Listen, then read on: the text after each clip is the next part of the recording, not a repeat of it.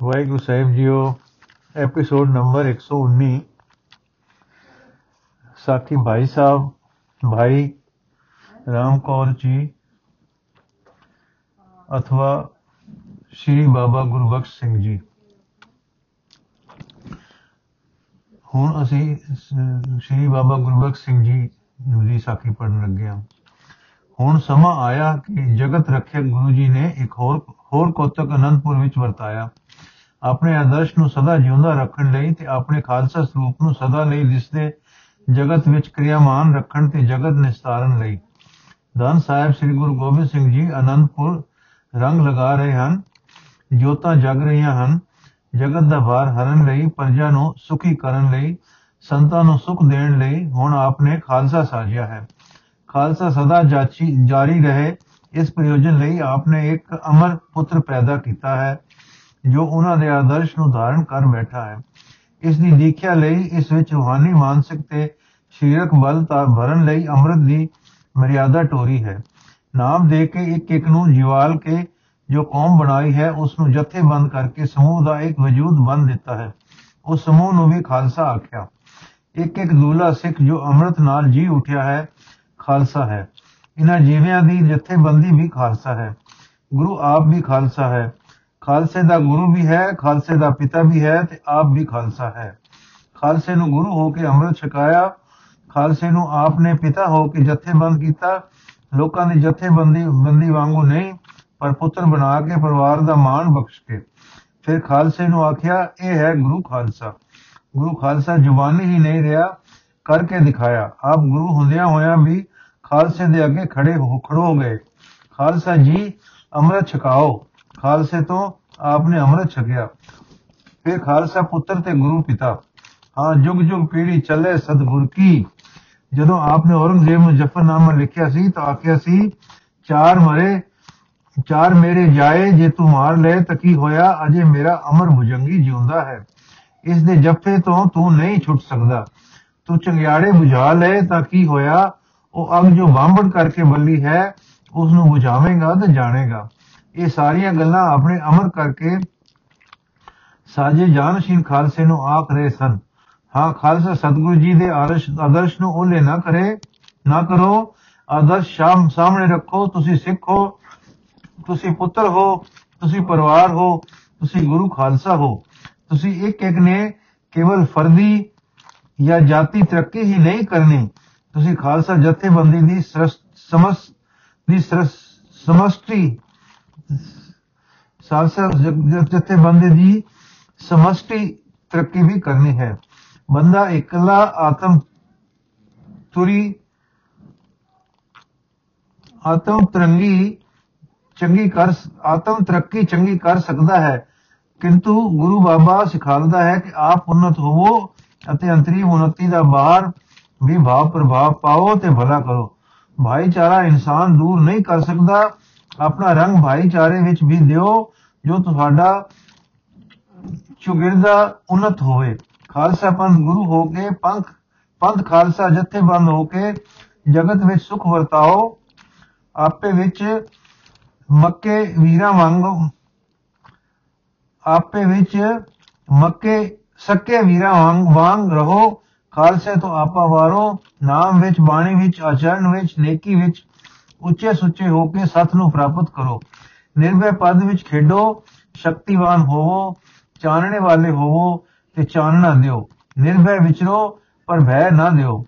ਸ਼ਕਤੀਵਾਨ ਹੋਵੋ, ਪਰ ਜਰਵਾਣੇ ਨਾ ਬਣੋ। ਅੰਦਰੋਂ ਬਾਹਰੋਂ ਅਸਲੀਅਤ ਤੇ ਸਚਾਈ ਉੱਤੇ ਪਹਿਰਾ ਦਿਓ। ਕਿਉਂ ਜਦ ਖਾਲਸਾ ਮੂਰਤੀਮਾਨ ਹੋਇਆ ਸੀ, ਤਦੋਂ ਸ਼੍ਰੀ ਭਾਈ ਰਾਮ ਕੌਰ ਜੀ ਝੰਡੇ ਰਾਮਦਾਸ ਕੇ ਸਨ ਜਦੋਂ ਭਾਈ ਜੀ ਅਨੰਦਪੁਰ ਆਏ ਤਾਂ ਉਹਨਾਂ ਨੇ ਡਿੱਠਾ ਕਿ ਮੇਰੇ ਪ੍ਰੀਤਮ ਜੀ ਨੇ ਨਵਾਂ ਰੰਗ ਵਰਤਾਇਆ ਹੈ। ਆਪਨੇ ਹਨ ਕਿ ਕਿਸੇ ਨੇ ਸਤਗੁਰੂ ਜੀ ਨੂੰ ਕਿਹਾ ਕਿ ਆਪ ਦੇ ਘਰ ਦੇ ਜੋ ਸਾਜੇ ਨਿਵਾਜੇ ਵਜ਼ੀਰੀ ਦੀ ਪਦਵੀ ਰੱਖਦੇ ਹਨ, ਬਾਬੇ ਬੁੱਢੇ ਕੇ, ਉਹਨਾਂ ਨੇ ਅੰਮ੍ਰਿਤ ਨਹੀਂ ਛਕਿਆ। ਤਾਂ ਗੁਰੂ ਜੀ ਮੁਸਕਰਾਏ ਤੇ ਫਰਮਾਉਣ ਲੱਗੇ ਕਿ ਰਾਮ ਕੌਰ ਗੁਰੂ ਕਾ ਹੈ, ਆਪੇ ਅੰਮ੍ਰਿਤ ਛਕੇਗਾ। ਜਦੋਂ ਰਾਮ ਕੌਰ ਜੀ ਨੇ ਅਨੰਦਪੁਰ ਪ੍ਰੀਤਮ ਜੀ ਦੇ ਦਰਸ਼ਨ ਕੀਤੇ, ਨਵਾਂ ਠਾਠ, ਨਵਾਂ ਰੰਗ, ਨਵਾਂ ਬਾਣਾ ਡਿੱਠਾ ਤਾਂ ਮੋਹਿਤ ਹਿਰਦਾ ਹੋਰ ਮੋਹਿਤ ਹੋ ਹੋ ਗਿਆ। ਸਾਰਾ ਵਰਤਾਰਾ ਦੇਖ ਕੇ ਆਪ ਦੇ ਮਨ ਚਾਉ ਉਪਜਿਆ ਤੇ ਅੰਮ੍ਰਿਤ ਦੀ ਆਸ਼ਨਾ ਕੀਤੀ। ਸਤਿਗੁਰੂ ਜੀ ਨੇ ਆਪ ਪਿਆਰ ਨਾਲ ਲੈ ਕੇ ਅੰਮ੍ਰਿਤ ਵੇਲੇ ਅੰਮ੍ਰਿਤ ਛਕਾ ਕੇ ਸ਼੍ਰੀ ਰਾਮ ਕੌਰ ਜੀ ਨੂੰ ਬਾਬਾ ਗੁਰਬਖਸ਼ ਸਿੰਘ ਨਾਮ ਬਖਸ਼ ਕੇ ਸਿੰਘ ਸਜਾ ਲਿਆ। ਹੁਣ ਬ੍ਰਹਮ ਗਿਆਨੀ ਤਤਵੇਤਾ ਪਰਮ ਤਤ ਨੂੰ ਪ੍ਰਾਪਤ ਮਹਾਂਪੁਰਖ ਜੀ ਖਾਲਸਾ ਹੋ ਗਏ ਸਨ। ਆਪ ਘੋੜੇ ਦੇ ਸਵਾਰੀ ਸ਼ਸਤਰ ਵਿਦਿਆ ਦੇ ਪਹਿਲੋਂ ਹੀ ਚੰਗੇ ਜਾਣੂ ਸਨ, ਸ਼ਸਤਰ ਸਜਾਉਂਦੇ ਸਨ ਗੁਰੂ ਜੀ ਨਾਲ ਕਈ ਵੇਰ ਸ਼ਿਕਾਰ ਵੀ ਜਾਂਦੇ ਸਨ। ਕੁਝ ਸਮਾਂ ਇਸ ਤਰ੍ਹਾਂ ਸੱਚੇ ਪਾਤਸ਼ਾਹ ਦੇ ਦਰਸ਼ਨਾਂ ਵਿੱਚ ਬੀਤਿਆ। ਇਹ ਵੀ ਲਿਖਿਆ ਮਿਲਦਾ ਹੈ ਕਿ ਇੱਕ ਦਿਨ ਗੁਰੂ ਜੀ ਨੇ ਸ੍ਰੀ ਗੁਰਬਖਸ਼ ਸਿੰਘ ਜੀ ਨੂੰ ਆਖਿਆ ਬੁੱਢਿਆ ਤੇਰੀ ਉਮਰ ਵੱਡੀ ਹੋਵੇਗੀ। ਤੂੰ ਚਿਰ ਨਾਲ ਜੀਵੇਂ, ਚਿਰ ਕਾਲ ਜੀਵੇਂਗਾ। ਸਾਡਾ ਘਰ ਉਰਾਰ ਤੇਰਾ ਪਾਰ। ਤੇਰਾ ਘਰ ਉਰਾਰ ਸਾਡਾ ਪਾਰ। ਜਿਵੇਂ ਕ੍ਰਿਸ਼ਨ ਉਦੋਂ ਨੂੰ ਛੱਡ ਗਏ ਸਨ। ਇਸ ਦਾ ਅਰਥ ਹੈ, ਇਹ ਹੈ ਕਿ ਜਦੋਂ ਤੂੰ ਪ੍ਰਲੋਕ, ਮੈਂ ਅਸੀਂ, ਸਹਿ ਅਸੀਂ ਇੱਥੇ ਆ ਗਏ ਸਾਂ। ਹੁਣ ਤੂੰ ਇੱਥੇ ਰਹੇਂਗਾ, ਅਸੀਂ ਪ੍ਰਲੋਕ ਚਲੇ ਜਾਵਾਂਗੇ। ਮਤਲਬ ਇਹ ਕਿ ਤੂੰ ਸਾਡੇ ਮਗਰੋਂ ਬਹੁਤ ਚਿਰ ਜੀਵੇਂਗਾ। ਇੱਕ ਦਿਨ ਆਗਿਆ ਹੋਈ ਕਿ ਆਪਣੇ ਪਿੰਡ ਜਾਓ ਤੇ ਗੁਰਸਿੱਖੀ ਦਾ ਪ੍ਰਚਾਰ ਕਰੋ। ਇਹ ਆਗਿਆ ਪਾ ਕੇ ਆਪ ਆਪਣੀ ਰਾਜਧਾਨੀ ਆ ਗਏ। ਆਪ ਦੇ ਘਰ ਆਉਣਾ ਤੇ ਆਪ ਦੀ ਕੁਲ ਵਿੱਚ ਅੰਮ੍ਰਿਤ ਪ੍ਰਚਾਰ ਹੋਇਆ। ਸਭ ਤੋਂ ਪਹਿਲਾਂ ਆਪ ਦੇ ਸੁਪੁੱਤਰ ਮੋਰੀ ਜੀ ਨੇ ਅੰਮ੍ਰਿਤ ਛਕਿਆ ਤੇ ਸਿੰਘ ਸੱਜ ਕੇ ਮੇਹਰ ਸਿੰਘ ਹੋ ਗਏ। ਇਹ ਅਜੇ ਬੱਚੇ ਸਨ। 6-7 ਸਾਲ ਦੀ ਅਰਬਲਾ ਹੋਈ। ਪਰ ਭਾਈ ਜੀ ਨੇ ਅੰਮ੍ਰਿਤ ਛਕਾ ਦਿੱਤਾ। ਇਸ ਤੋਂ ਉਪਰੰਤ ਆਪ ਦੇ ਪਰਿਵਾਰ ਨੇ ਇਹੋ ਧਾਰਨਾ ਧਾਰਨੀ ਆਰੰਭ ਕੀਤੀ, ਫਿਰ ਆਪਕੀ ਆਪਣੀ ਸੇਵਕੀ ਦੇ ਮੰਡਲ ਵਿੱਚ ਆਪਨੇ ਇਹੋ ਪ੍ਰਚਾਰ ਕਰ ਦਿੱਤਾ। ਫਿਰ ਭਾਈ ਜੀ ਨੇ ਝੰਡੇ ਤੇ ਝੰਡੇ ਤੋਂ ਕੋ ਕੋ ਭਰ ਵਿੱਚ ਤੇ ਇੱਕ ਪਿੰਡ ਵਸਾਇਆ। ਇਸ ਦਾ ਨਾਮ ਆਪਣੇ ਨਾਮ ਤੇ ਕੋਟ ਗੁਰਬਖਸ਼ ਸਿੰਘ ਰੱਖਿਆ। ਇਹ ਪਿੰਡ ਆਪ ਦੇ ਪੁੱਤਰ ਮੋਹਰ ਸਿੰਘ ਲਈ ਖਾਸ ਨਿਯਤ ਕੀਤਾ ਗਿਆ। ਤੇ ਜਿਮੀ ਰਮਿਦਾਸ, ਜਿਮੀ ਰਾਮਦਾਸ ਦੀ ਜਿਮੀ ਵਿੱਚੋਂ ਇਸ ਦੇ ਨਾਮ ਲਾਏ ਗਏ।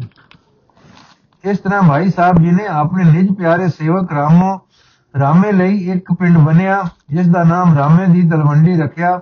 ਉਹ ਨਾਲ ਲਾ ਦਿੱਤੀ ਤੇ ਇਹ ਰਾਮੇ ਦੀ ਉਪਜੀਵਕਾ ਲਈ ਉਸ ਨੂੰ ਬਖਸ਼ ਦਿੱਤਾ। ਇਸ ਤਰ੍ਹਾਂ ਦੇ ਵਿਵਹਾਰ ਕਰਦੇ ਅੰਮ੍ਰਿਤ ਦਾ ਪ੍ਰਚਾਰ ਵਧਾਓ ਤੇ ਵਧਾਉਣ ਦੇ ਭਾਈ ਸਾਹਿਬ ਜੀ ਹੁਣ ਸਿੰਘਾਂ ਦੀ ਸੰਗਤ ਨਾਲ ਲੈ ਕੇ ਸਾਹਿਬਾਂ ਦੇ ਦਰਸ਼ਨਾਂ ਨੂੰ ਅਨੰਦਪੁਰ ਨੂੰ ਗਏ ਤੇ ਆਪਣੇ ਅਰਸ਼ੀ ਦਾਤਾ ਦੀ ਜੀ ਦੀਆਂ ਖੁਸ਼ੀਆਂ ਲਈਆਂ। ਅਨੰਦਪੁਰ ਕੁਝ ਦਿਨ ਰਹਿ ਕੇ ਸਾਹਿਬ ਜੀ ਦੀ ਆਗਿਆ ਬਾਬਾ ਜੀ ਨੂੰ ਅੰਮ੍ਰਿਤਸਰ ਜਾਣੇ ਦੀ ਹੋਈ। ਬਾਬਾ ਗੁਰਬਖਸ਼ ਸਿੰਘ ਜੀ ਸ੍ਰੀ ਅੰਮ੍ਰਿਤਸਰ ਪਹੁੰਚੇ। ਇੱਥੇ ਗੁਰਸਿੱਖੀ ਤੇ ਮਾਝੇ ਵਿੱਚ ਅੰਮ੍ਰਿਤ ਦੀ ਰੋ ਰੀਤ ਟੋਰੀ ਤੇ ਸ੍ਰੀ ਦਰਬਾਰ ਸਾਹਿਬ ਦੇ ਪ੍ਰਬੰਧ ਵਿੱਚ ਕੁਝ ਸੇਵਾ ਕੀਤੀ। ਲਿਖਿਆ ਤਾਂ ਅਜੇ ਤੱਕ ਤੱਕ ਨਹੀਂ ਮਿਲਿਆ, ਪਰ ਜਾਪਦਾ ਹੈ ਕਿ ਅਕਾਲ ਬੁੰਗੇ ਵਿੱਚ ਅੰਮ੍ਰਿਤ ਛਕਾਉਣ ਦੀ ਮਰਿਆਦਾ ਇਹਨਾਂ ਦਿਨਾਂ ਵਿੱਚ ਹੀ ਟੁਰੀ ਸੀ। ਮਾਝੇ ਵਿੱਚ ਹੁਣ ਅੰਮ੍ਰਿਤ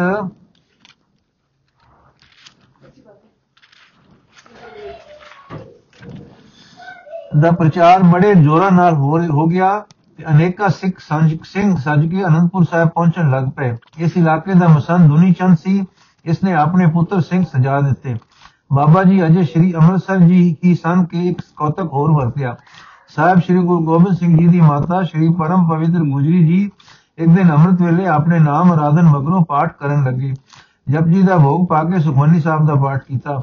ਪਾਠ ਕਰਦਿਆਂ ਇਸ ਤੁਕ ਦੀ ਵਿਚਾਰ ਦੀ ਜੀ ਵਿੱਚ ਸਮਾ ਗਈ ਕਿ ਐਸਾ ਸੰਤ ਜਿਸ ਵਿੱਚ ਤੈਸਾ ਸੋਹਣ, ਤੈਸੀ ਉਸਮਾਟੀ, ਤੈਸਾ ਅੰਮ੍ਰਿਤ, ਤੈਸੀ ਵਿਖਾਟੀ ਵਾਲਾ ਗੁਣ ਹੋਵੇ, ਗੁਰੂ ਜੀ ਦੀ ਪਰਖ ਦਾ ਵੇਖ, ਦੇਖਿਆ ਚਾਹੀਏ।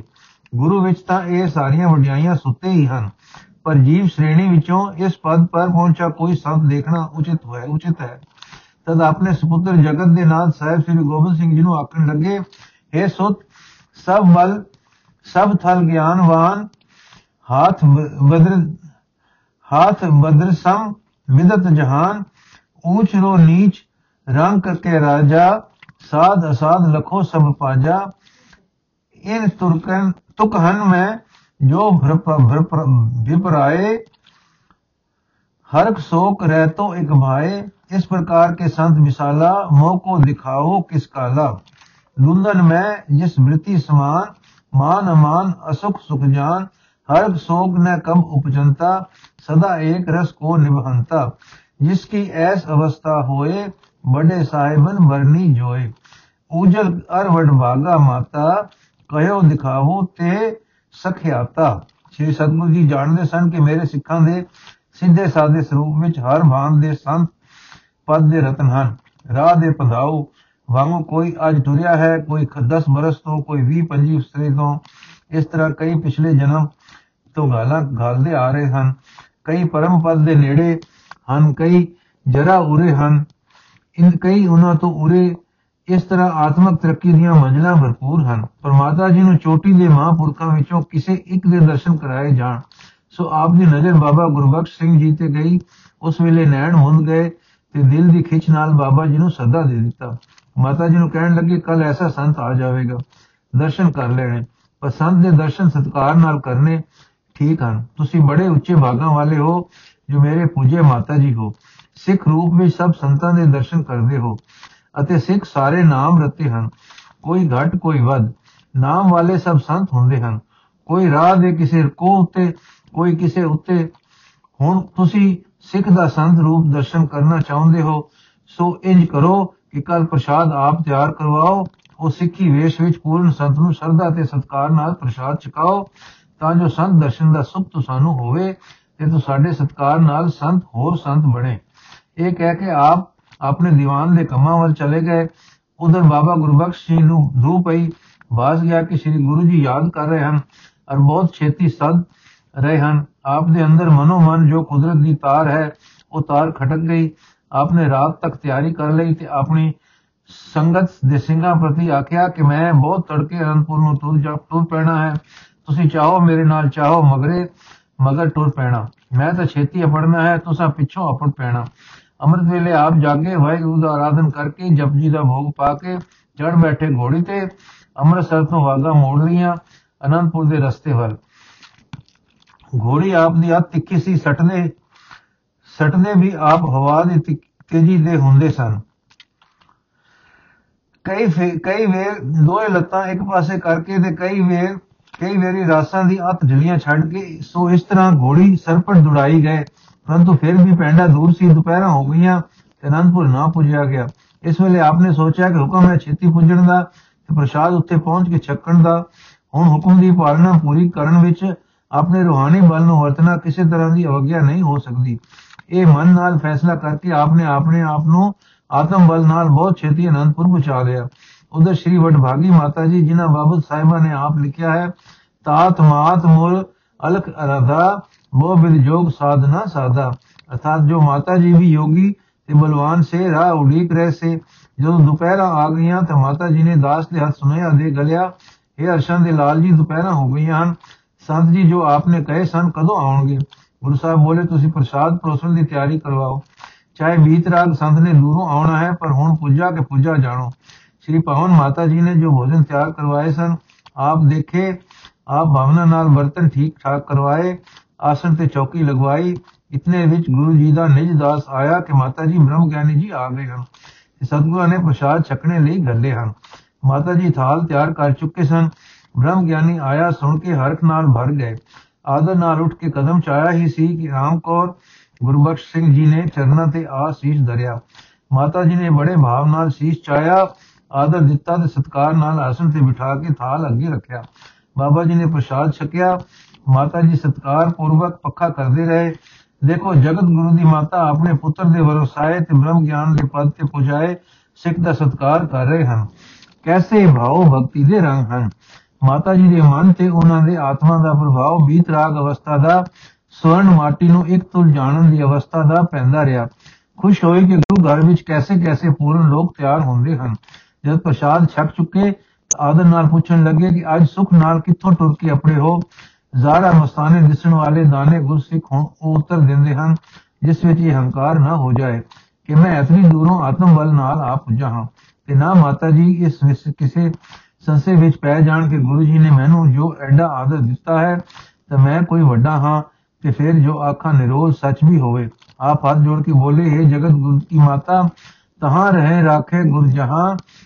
جہاں پٹھاوے جاویں تہاں پتلی کو ادھین کیا ہے نر کو بس برتی نت رہے۔ جتھا کرائے تتھا میں کر ہی کیوں صدگر کے ہم انسر ہی ہم سچند کچھ کر سکنا ہی صدا چلے گر آگیا گیا ماہی۔ ایک ہے کہ ماتا جی نے متھا ٹیک کے بابا جی پھر صدگر جی چرنا میں چاہ بیٹھے۔ شری گرو جی نے سکھ سان پوچھی، ماجے دے سارے حال سمجھے۔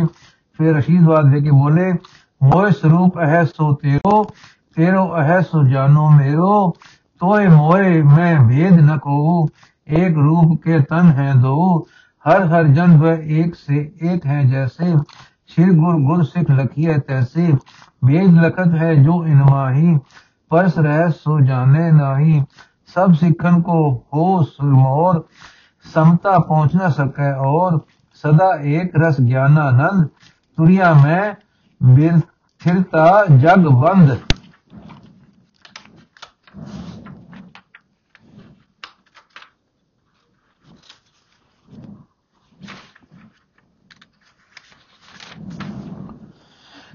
ਬਾਬਾ ਗੁਰਬਖਸ਼ ਜੀ, ਗੁਰਬਖਸ਼ ਸਿੰਘ ਜੀ ਦਾਤੇ ਦਾ ਉਪਰਾਲ, ਉਪਰਲਾ ਵਰ ਕਹੋ ਜਾਂ ਯਥਾਰਥ ਤੁਲਵਾ ਵਾਕ ਕਹੋ, ਪਾ ਕੇ ਵੀ ਸਿੱਖ ਹੀ ਰਹੇ ਤੇ ਨਿਜ ਨੂੰ ਕਿਸੇ ਤੁਲਤਾ, ਕਿਸੇ ਬਰਾਬਰੀ ਦੇ ਤੇ ਨਹੀਂ ਲੈ ਗਏ।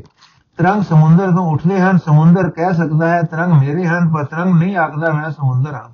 ਦਸਵੇਂ ਪਾਤਸ਼ਾਹ ਨੇ ਆਪਣੇ ਮੁਖੋਂ ਫਰਮਾ ਦਿੱਤਾ ਕਿ ਤੂੰ ਮੈਂ ਹੈ, ਮੈਂ ਤੂੰ ਹਾਂ। ਪਰ ਬਾਬਾ ਜੀ ਨੇ ਨਾ ਦਮ ਮਾਰਿਆ ਕਿ ਤੂੰ ਗੁਰੂ ਹੈ ਤੇ ਮੈਂ ਵੀ ਗੁਰੂ ਹਾਂ। ਤੇ ਸੂਰੇ ਗੁਰੂ ਨੇ ਆਪ ਆਖਿਆ ਕਿ ਤੂੰ ਸਦਾ ਇੱਕ ਰਸ ਗਿਆਨਾਨੰਦ ਤੁਰਿਆ ਮੈਂ ਫਿਰਤਾ ਜਗਬੰਦ ਹੈ। ਪਰ ਬਾਬਾ ਜੀ ਸਿੱਖ ਹੀ ਅਖਵਾਉਂਦੇ ਰਹੇ ਤੇ ਪੰਥ ਉਹਨਾਂ ਨੂੰ ਬਾਬਾ ਜੀ ਸੱਦਾ ਰਿਹਾ। ਉਹਨਾਂ ਦਾ ਪ੍ਰੇਮ ਦੇਖ ਕੇ ਉਹ ਅੰਤਲੀ ਯਾਚਨਾ ਸਤਿਗੁਰ ਤੋਂ ਕੀ ਕਰਦੇ ਹਨ ਕਿ ਹਜ਼ੂਰ ਮੈਂ ਆਪ ਦੇ ਦਰਸ਼ਨਾਂ ਬਿਨ ਕਿੰਜ ਜੀਵਾਂਗਾ? ਇਹ ਹੈ ਗੁਰੂ ਘਰ ਵਿੱਚ ਬ੍ਰਹਮ ਗਿਆਨ ਤੇ ਭਗਤੀ ਦੀ ਏਕਤਾ। ਇੱਕ ਵੇਰ ਇੱਕ ਪਰਸਨਾਮ ਜੋਗੀ ਨੇ ਸਤਿਗੁਰਾਂ ਪਾਸ ਪ੍ਰਾਰਥਨਾ ਕੀਤੀ ਕਿ ਮੈਨੂੰ ਯੋਗ ਦਾ ਰਸਤਾ ਦੱਸੋ। ਮੈਂ ਸਦਗਤੀ ਨੂੰ ਪ੍ਰਾਪਤ ਨਹੀਂ ਹੋਇਆ। ਆਪ ਕਿਰਪਾ ਕਰੋ ਤਾਂ ਮੈਂ ਵੀ ਸੁਖੀ ਹੋਵਾਂ ਤੇ ਪਰਮ ਪਦ ਨੂੰ ਪਾਵਾਂ। ਅਸਲ ਵਿੱਚ ਉਸ ਵੇਲੇ ਪ੍ਰਸੰਗ ਬ੍ਰਹਮ, ਰੰਦਰ, ਬ੍ਰਹਮ ਬ੍ਰਹਮ ਬ੍ਰਹਮ ਬ੍ਰਹਮ, ਬ੍ਰਹਮਾਰੰਦਰ ਫੋੜ ਕੇ ਸਰੀਰ ਛੋੜਨ ਦਾ ਚੱਲ ਰਿਹਾ ਸੀ। ਸਤਿਗੁਰਾਂ ਨੇ ਉਸ ਨੂੰ ਯੋਗ ਦੇ ਰਸਤੇ ਹੀ ਐਸਾ ਸਮਝਾਇਆ ਕਿ ਉਹ ਠੀਕ ਰਸਤੇ ਲੱਗ ਕੇ ਸੰਗਤੀ ਨੂੰ ਪਹੁੰਚਾ। ਉਸ ਉਪਦੇਸ਼ ਵੇਲੇ ਬਾਬਾ ਗੁਰਬਖਸ਼ ਜੀ ਸਿੰਘ ਜੀ ਪਾਸ ਸੇ ਬੇਨਤੀ ਕਰਨ ਲੱਗੇ ਕਿ हे ਪਾਤਸ਼ਾਹ, ਮੈਨੂੰ ਵੀ ਇਸ ਰਸਤੇ ਪਾਓ ਕਿ ਅੰਤ ਸਮੇਂ ਮੈਂ ਵੀ ਇਉਂ ਹੀ ਜਾਵਾਂ ਤੇ ਸਦਗਤੀ ਪਾਵਾਂ। ਭਾਈ ਰਾਮ ਕੌਰ ਜੀ ਆਪਣੀ ਲਿਖਾਈ ਪੋਥੀ ਵਿੱਚ ਇਹ ਹਾਲ ਬਾਤ ਆਪ ਵੀ ਦੱਸਦੇ ਹਨ ਤੇ ਕਵੀ ਸੰਤੋਖ ਸਿੰਘ ਜੀ ਉਸ ਨੂੰ ਇਉਂ ਲੂਲਕਤਾ ਕਰਦੇ ਹਨ। ਸੁਨ ਕਰ ਕਲਗੀ ਧਰ ਮੁਸਕਾਏ ਮੋਸੰ ਕਹਿਓ ਅਧਿਕ ਅਪਨਾਏ, ਬ੍ਰਹਮ ਆਤਮਾ ਸਚਦਾਨੰਦ, ਗਿਆਨ ਭਇਓ ਸੁਖ ਭੋਗ ਬਿਲੰਦ। ਕਹਿਓ ਸ਼ਬਦ ਮੈਂ ਜੋ ਤਤਸਾਰ سو تو پراپت ہے ادھار انت کال جب ہوئے تورا سمے درشن ہوئے مورا۔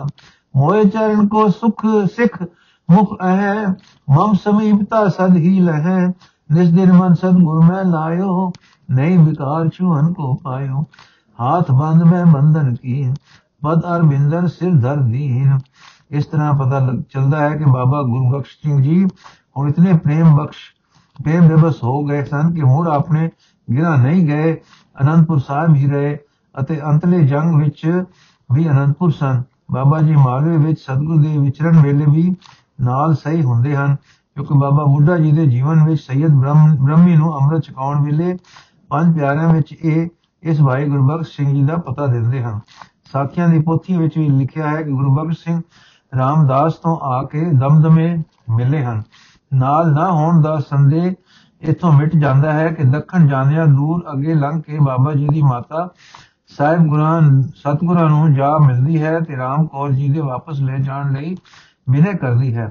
ਪਰ ਜੀਵਨ ਬਾਬਾ ਬੁੱਢਾ ਜੀ ਵਿੱਚ ਮਾਤਾ ਸਬਰਾਈ ਬਾਬਾ ਜੀ ਦੀ ਮਾਂ ਨੰਦੇੜ ਆਪੜਦੀ ਹੈ ਤੇ ਉੱਥੋਂ ਪੁੱਤਰ ਨੂੰ ਵਾਪਸ ਲਿਆਉਂਦੀ ਹੈ। ਨਾਲ ਹੋਣ ਦੀ ਗੱਲ ਇੱਥੋਂ ਵੀ ਸਹੀ ਹੋ ਜਾਂਦੀ ਹੈ ਕਿ ਬਾਬਾ ਜੀ ਸਤਗੁਰਾਂ ਨੂੰ ਬਿਨੇ ਕਰਦੇ ਹਨ ਕਿ ਮੈਂ ਦਰਸ਼ਨ ਬਿਨਾ ਪ੍ਰਸ਼ਾਦ ਨਹੀਂ ਛਕਦਾ। ਆਪ ਮਾਂ ਨਾਲ ਟੋਰ ਦੇਸੋ ਤਾਂ ਮੈਂ ਅੰਨ ਕਿਸ ਤਰ੍ਹਾਂ ਛਕਸਾਂ ਪ੍ਰਸੰਗ ਇਸ ਪ੍ਰਕਾਰ ਹੈ ਕਿ ਆਪ ਦੀ ਮਾਤਾ ਗੁਰੂ ਜੀ ਦਾ ਮਾਲਵੇ ਵਿੱਚ ਵਿਚਰਨਾ ਤੇ ਬਾਬਾ ਜੀ ਦੇ ਨਾਲ ਹੋਣਾ ਸੁਣ ਕੇ ਤਾਂ ਨਹੀਂ ਅਕੁਲਾਈ, ਪਰ ਜਦ ਪਤਾ ਲੱਗਾ ਕਿ ਸਾਹਿਬ ਦੱਖਣ ਜਾ ਰਹੇ ਹਨ ਤਾਂ ਦਾਈ ਕਰਕੇ ਆਈ ਤੇ ਦਮ ਦਮੇ ਤੋਂ ਢੇਰ ਦੂਰ ਅੱਗੇ ਜਾ ਕੇ ਆਪਣੀ ਤੇ ਬਿਨੇ ਕੀਤੀ ਕਿ ਮੈਂ ਇੱਕ ਪੁੱਤਰਾ ਹਾਂ। ਮੈਂ ਆਪ ਹੁਣ ਦੱਖਣ ਜਾ ਰਹੇ ਹੋ, ਜੋ ਬੜਾ ਦੂਰ ਦੇਸ਼ ਹੈ।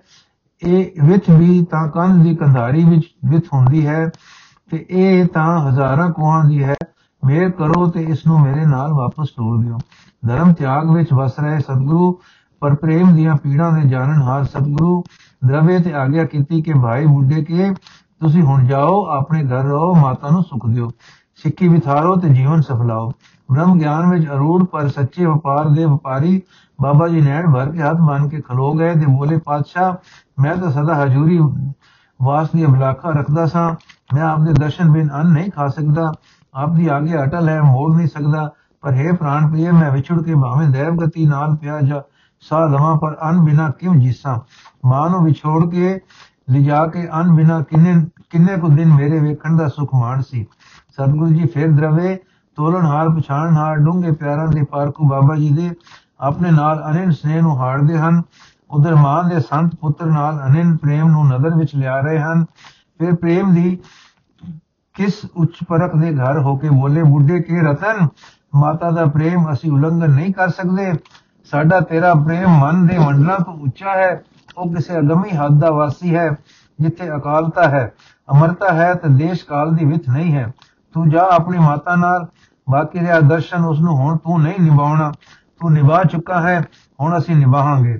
ਤੂੰ ਜਿਸ ਵੇਲੇ ਸ਼ਸਤਰ ਲਾ ਕੇ ਘੋੜੇ ਚੜ ਕੇ ਬਨ ਨੂੰ ਜਾਵੇਂਗਾ, ਉੱਥੇ ਤੈਨੂੰ ਸਾਡੇ ਦਰਸ਼ਨ ਹੋ ਜਾਇਆ ਕਰਨਗੇ। ਜਦੋਂ ਦਰਸ਼ਨ ਚਾਹੇ ਸ਼ਸਤਰ ਲਾ ਕੇ ਚੜ ਪਿਆ ਕਰ ਤੂੰ, ਕਦੇ ਦਰਸ਼ਨਹੀਨ ਨਹੀਂ ਮੋੜੇਗਾ। ਹੁਣ ਬਦਨ ਮੰਨ ਲੈ, ਬਚਨ ਮੰਨ ਲੈ ਤੇ ਮਾਂ ਦੀਆਂ ਆਂਦਰਾਂ ਨੂੰ ਠੰਡ ਪਾ। ਇਹ ਕਹਿ ਕੇ ਸੱਚੇ ਗੁਰੂ ਨੇ ਆਪਣੇ ਨਾਲ ਅਭੇਦ ਹੋਏ ਪਿਆਰੇ ਨੂੰ ਵਿਦਾ ਕਰ ਦਿੱਤਾ। ਪੂਰਵ ਕਰਮ अंकुर जब प्रगटे भेटियो पुरख रसिक बैरागी मिटियो अंधेर मिलत हर नानक जन्म जन्म की सोई जागी ਵਾਹਿਗੁਰੂ ਜੀ ਕਾ ਖਾਲਸਾ ਵਾਹਿਗੁਰੂ ਜੀ ਕੀ ਫਤਿਹ ਬਾਕੀ ਦੀ ਸਾਖੀ ਅਸੀਂ ਕੱਲ ਪੜਾਂਗੇ ਜੀ